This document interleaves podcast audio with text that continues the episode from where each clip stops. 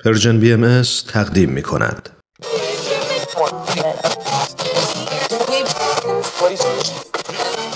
اگه امروز حالت خوبه اگه یه عالمه انرژی مثبت داری اگه حس خوبی داری و دلت نمی‌خواد که اونو از دست بدی اگه می‌خوای برای شروع هفته تازه انگیزه داشته باشی فقط کافیه که فرکانس ذهنتو روی موج مثبت رادیوی ما تنظیم کنی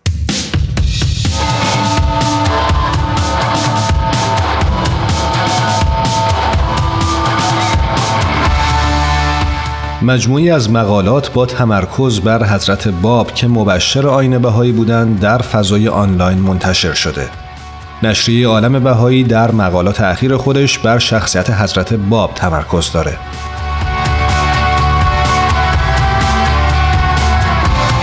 ماهیت متمایز مقام و شخصیت حضرت باب وقایع شگفتانگیزی که با اقبال دهها هزار نفر به تعالیم حضرت باب رخ داد و تأثیر عمیقی که زندگی و پیام ایشون بر تعداد بیشماری در وطن خودشون و خارج از مرزهای اون داشته از جمله مزامینی هستند که در سه مقاله مورد بررسی قرار گرفتند.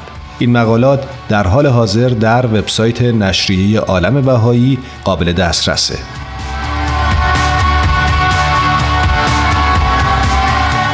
خانم الهام افنان در مقاله رسالتی با دو مقصد با تاکید بر ترکیب منحصر به فرد خصلت‌های حضرت باب نگاهی به برخی از متمایزترین خصوصیات زندگی و آثار ایشون دارند.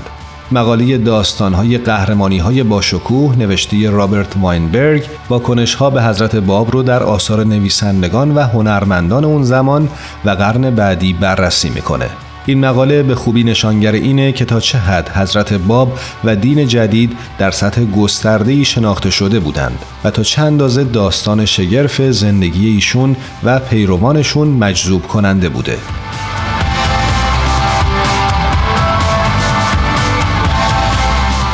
سایت نشریه عالم بهایی حاوی یک مطلب ویژه از آرشیو این نشریه هم هست. مقالی از خانم مری ماکسول که بعدها بعد از ازدواج با حضرت شوقی افندی در سال 1937 میلادی به امت البها روحی خانم شناخته شدند.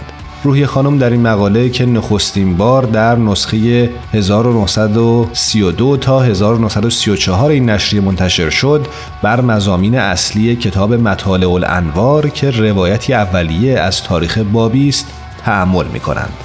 در طی سال جاری جوامع در تمامی کشورها دیویستومین سالگرد تولد حضرت باب مبشر آین باهایی را جشن گرفتند.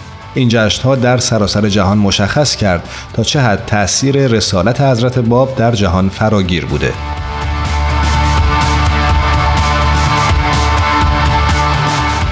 نسخه چاپی نشریه عالم بهایی از سال 1926 تحت نظارت حضرت شوقی افندی آغاز به کار کرد و شامل مدارک تاریخی ارزنده ای از توسعه آینه بهایی است. در ماه می امسال وبسایتی مخصوص نشریه عالم باهایی راه اندازی شد که به طور مرتب مقالات جدید و تعلیفاتی رو از آرشیو منتشر می‌کنه. آدرس این وبسایت هست bahaiworld